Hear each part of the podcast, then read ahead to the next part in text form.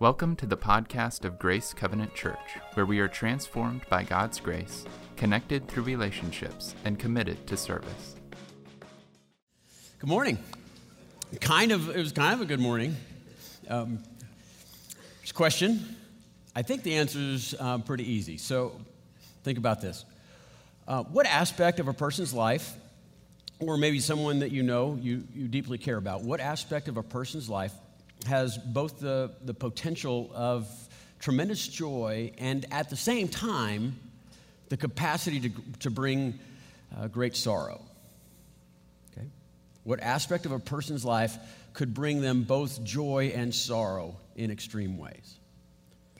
The answer, probably most of us would agree, it would, it would be a relationship, a deep, uh, committed relationship with a member of the opposite sex.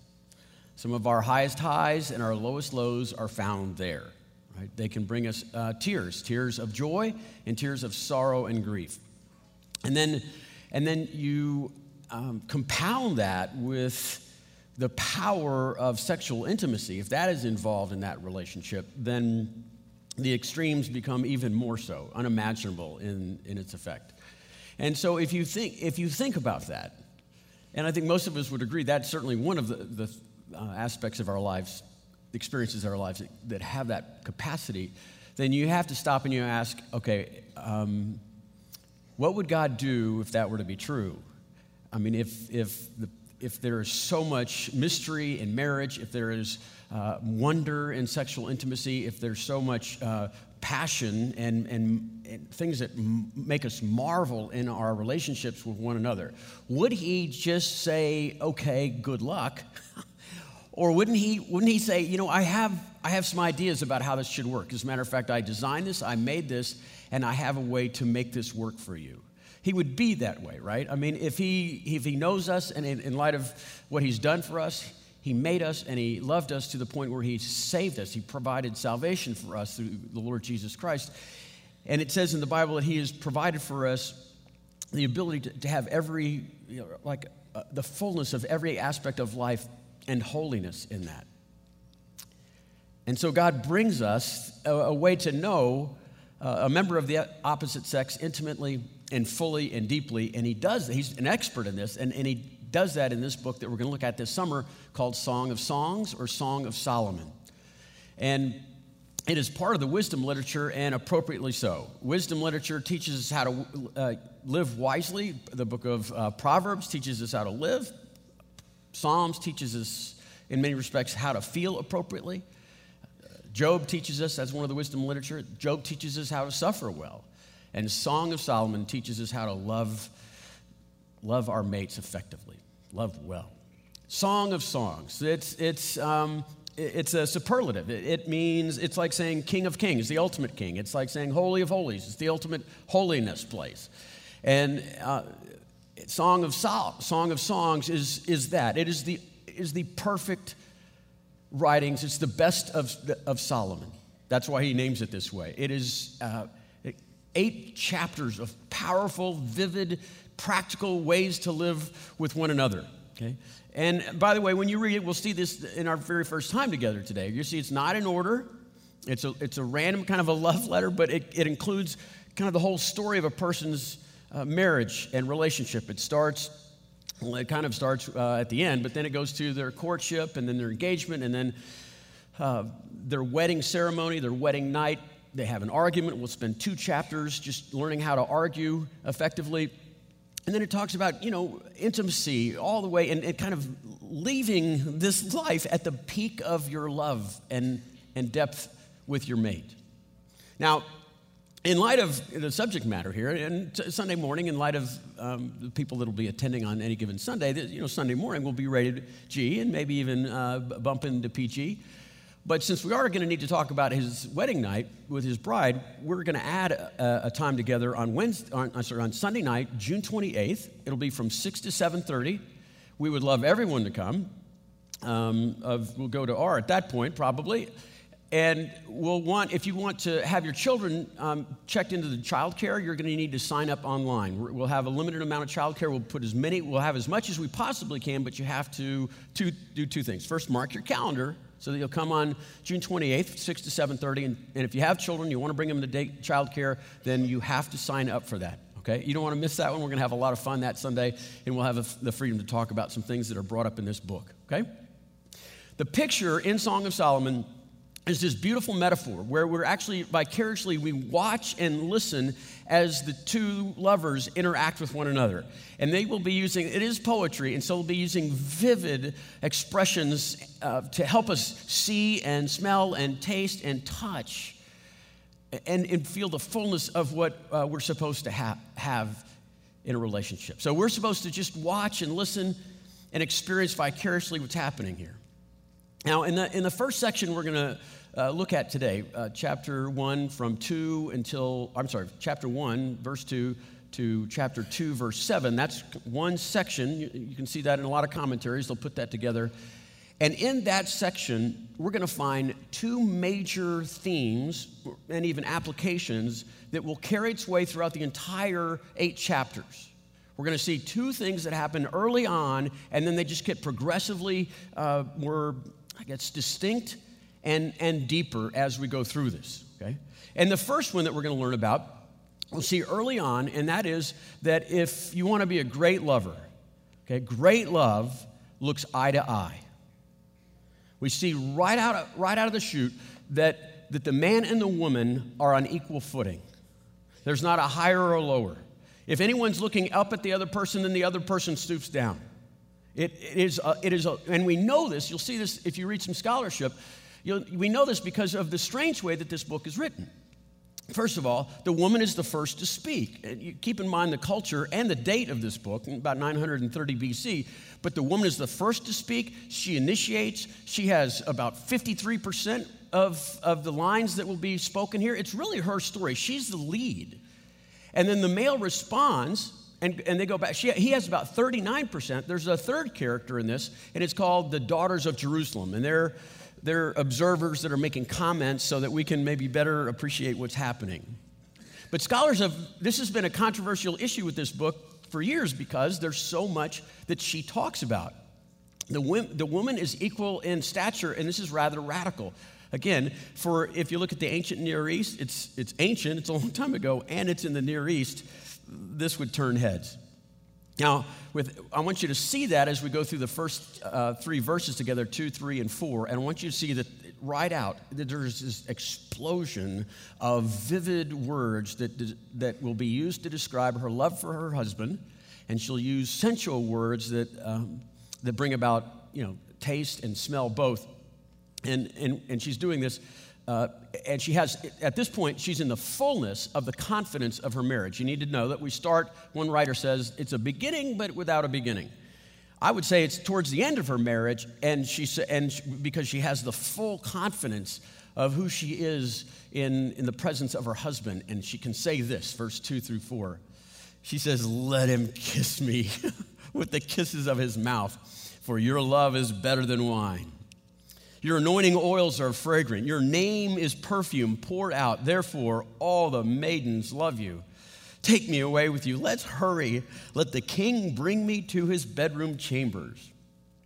So you see, right away, she's talking about taste and smell. You see, you, you are, your kisses are intoxicating to me. They are more so, and they taste better than any wine ever could.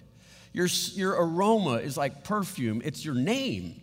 Your name is like perfume. And so, um, name being your reputation, your honor among people.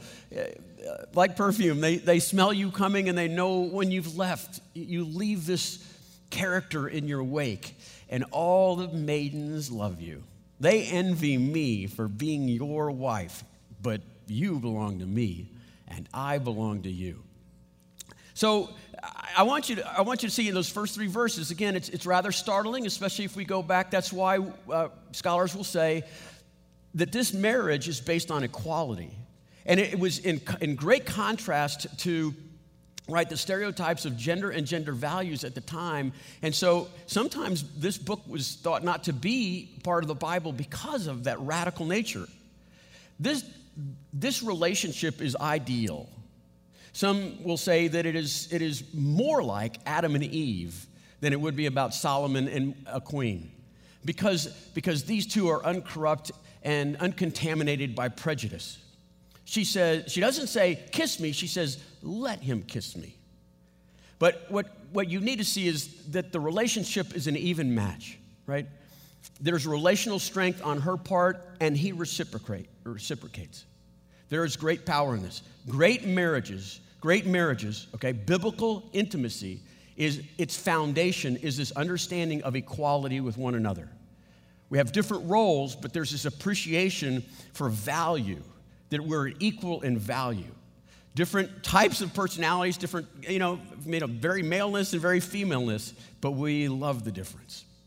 Okay? In, in the 20 years, the, the, the marriage ministry here was formalized about 20 years ago. And we see this as one of the primary issues that we see in pre marriage counseling and marriage counseling.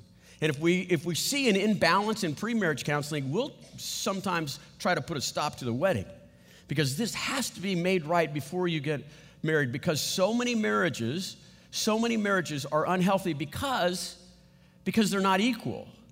There's someone that uh, is a giver and someone that's a taker, someone that's a boy and someone that's a mother, someone uh, that is uh, the, you know, to be pampered and one is the provider. And, and, and it's, it's not equal, it's not, it's not right. Some, sometimes marriages are built on a person that needs to be fixed and a person that is a fixer upper.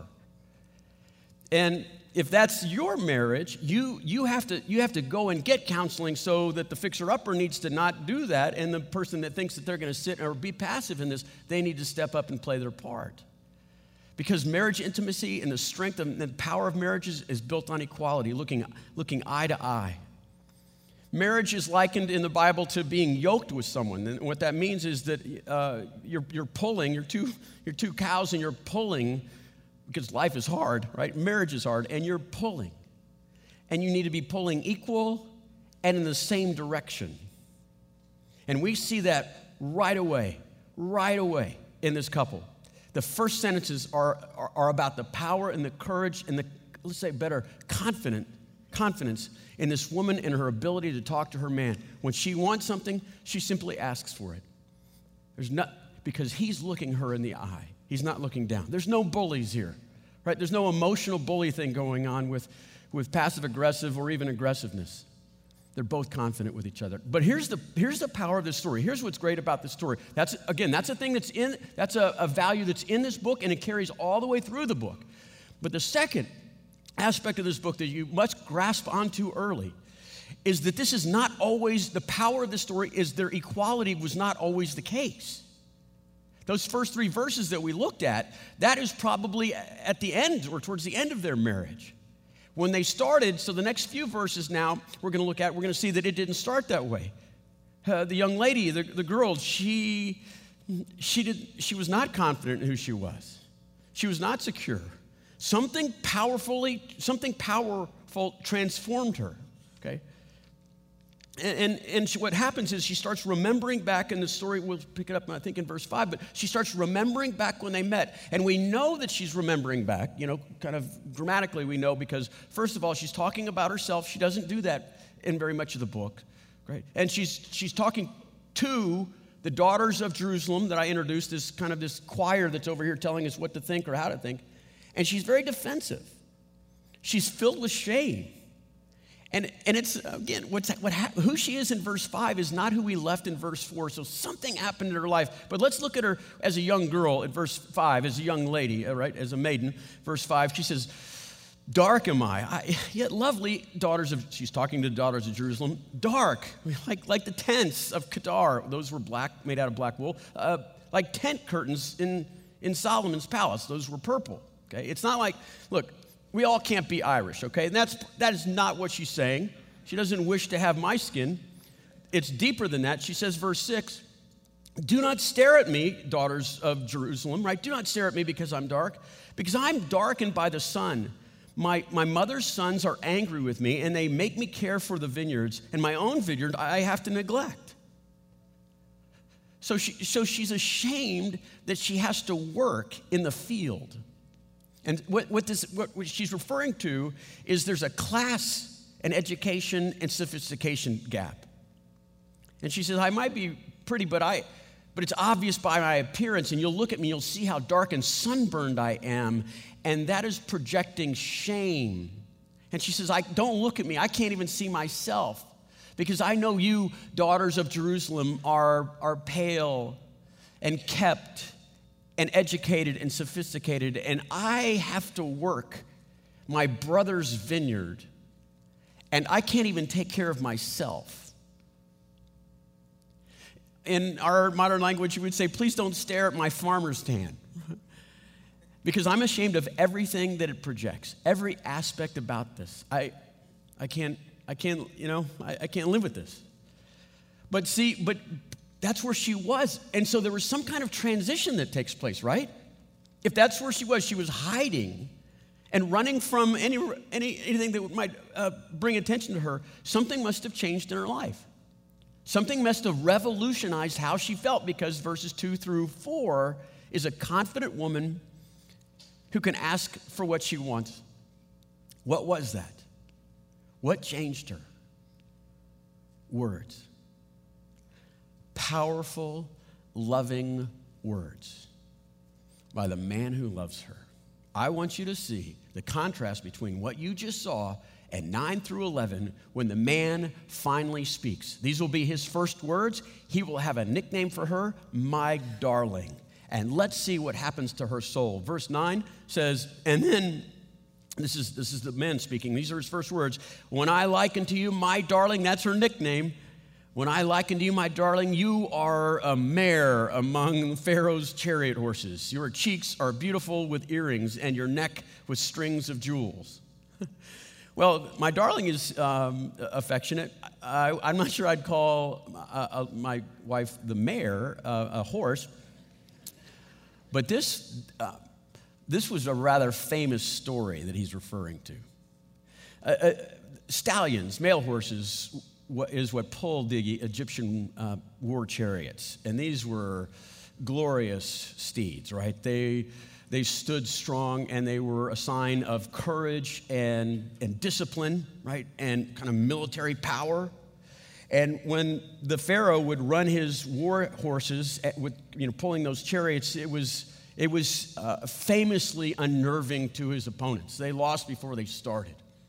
Well, in a famous battle of Qatar, the prince of Qatar knew that once those chariots rolled out and the stallions stood their men down, they wouldn't have a chance. And so, what did he do? he set free a, a mare in heat and had her run back and forth in front of the chariot horse, the stallions. They went crazy. They lost all of their composure, all of their discipline. They're slamming into each other. You know, hey, look at me. Hey, wait, you ever seen me? Yeah. Doing all the crazy stuff. And listen, Qatar would have won that battle, except where the Egyptian um, generals said, kill that mare. And the mare was killed, the female horse was, and, and the stallions were like, hey, oh, yeah, okay. All right, so back to the battle. True story. No, really. And, and so what he's saying is, you are like a, a mare in the stable of Pharaoh's stallions. You know, your beauty, it wrecks all men that see you. We, we can't stay focused. You, you leave us, you are unsettling. You are, we are out of control because of your beauty. These words change her. It, it changes not only her perception of herself, as you'll see, but now the daughters of Jerusalem are seeing that the king has stated what beauty is. And so they say in verse 11, uh, We will make you, uh, we're going to make you earrings of gold, uh, studded with silver. So we're going we're to go along with this. Everybody's changing their view of her because of his words. In verses 12 and 14, we won't look at those, but she's going to use all sorts of poetry to um, incite our, our sense of smell, the most powerful of our senses, to, for memory's sake. And, and she's going to enrapture her love for him in the various aromas that, uh, that he has. But she's changing Okay, she's initiating. She's saying what she believes about him. She's not shy. She's not passive anymore. She will not apologize again for being a, a country girl that lacks education and sophistication. Her shoulders are back, her head is high, because her lover has given her a name, darling. and he has stated his case amongst many people. Uh, you can see this, uh, the, the dialogue starts to quicken, right? He's going to make her into a queen. And the dialogue starts getting faster and faster, and they're, now they're starting to get a common language together. They're just going back and forth, calling each other darling and beloved, and no, you're beautiful. No, you're handsome. Look what happens in verse 15 and 16. Oh, how beautiful you are, my darling. Oh, how beautiful. Your eyes are doves. How handsome you are, my beloved. Oh, how charming you are. And, and you know, but what I love about this book is how um, insightful, how deeply psychological it is, and how consistent it is with the way we uh, experience transformation. Because, because while all this momentum is going up, you know, in the, in the, in the context of the power of, of loving and encouraging words on her soul, she slips back. And now she'll speak about herself, right? But she likens herself to a flower, a common wildflower. So the woman says, I am a rose, the rose of Sharon, uh, like a lily in the valley. Again, it's a compliment to herself in many respects, but it is, it's, it's a wildflower. I'm a, I'm a country girl. And there's back and forth. You'll see the city versus country in this, sophistication as opposed to, right, um, the simple life. And he won't have anything to do with it. And so he'll take her, her uh, you know, kind of a dig at herself being this lily, and he'll set her apart. Fine, I'll, I'll let you have the lily, but I'm not going to leave it there. So the man says in verse 2 like a lily among the thorns is my darling amongst other women. Sure, you are. You're, you're a lily, but you're a lily amongst thorns. You're mine, I'm yours. She's safe with him because she belongs to him. And she gains her confidence in that, and her soul is swelling to its fullness. And now she can declare who she is. And, and so, this very famous line, you'll see this in song sometimes, verse 4 uh, Let him lead me to the banquet hall, a very public place, and let the banner over me, let his banner over me be love. In combat, right, in, in military expeditions, they'll put up these banners so that you'd know who was where. And sometimes, in the context of conquest, they would put a banner stating that this belongs to me. And she says, You have taken me out to a public place, this banquet hall, and you've placed a banner over me, and it's love. She can't, she can't stay the way she's been. The girl, ashamed of her farmer's tan and all that it meant, is now standing under this beautiful statement of his ownership on her. She's become, she's not used to this level of not just not affection, but the power of loving words spoken deeply into a human soul. And she says, I'm lovesick. I, am unsettled. And so in, in five and six, she says that. And then in seven, she'll say a warning, but she says, Strengthen me with raisins, refresh me with apples, for I am faint in love. His left hand is, his left arm is underneath my head, and my right arm, he embraces me. It, she wants to be held by him. And with, with all the acceleration of this relationship, as fast as it's going and as deep as they speak to one another, and as, as revolutionizing as the vocabulary has been upon her, she says, we can't go any farther. Right? Look what he says. She says in verse 7 Daughters of Jerusalem, listen to me. I charge you by the gazelles and by the does that are in the field, do not arouse or awaken love until it is so desires. There's a time and a place, and we've hit, we've gone as far as we can go at this time and this place. There are boundaries to this kind of love, and we can share words but we can't share anything more. We don't want to wreck this by, by putting it outside of God's will. I don't want to feel or touch you uh, until, until we say our vows. She's saying, she's going to say that line three times in this do not arouse or awaken love until it so desires. She's going to constantly remind her friends, these other girlfriends of hers, watching this love affair take place, we're going to stay within the boundaries. You do too. This, this relationship is like a race car, you know, one of these supercars that, that they're building more and more these days. And I don't know a lot about the engineering of these automobiles, but I know there's two primary values in these cars. One is to make them go super fast, and the other is to help them stop super fast. because, I mean, some of these automobiles, when you hit the brakes, they'll throw you right through the windshield. Because if you're going to go that fast, you have to stop that fast. She's doing that. She's saying, both feet on the brake pedals. Look, my little friends, daughters of Jerusalem, don't ruin a great thing. Don't ruin this. We'll talk more about that weeks to come. But let's, let's review, okay, for a second. Uh, this is a vibrant, intimate, loving relationship that when we see the end of it, it is enviable. It, it, it is something that we all long for and lust for. It is vibrant and, passive, and, and passionate. And for that to happen, it has to be eye to eye, right? We have to re- mutually respect each other. We're on the same level. But it didn't start that way. That's the power of this story. It didn't start that way. She shows up insecure and ashamed of who she is and where she's from. And she is transformed. She, she, she is not left there. It is the power of his loving words, his understanding of who she is, and he speaks to those inside of her soul. And she ignites to that and fills up who she was meant to be.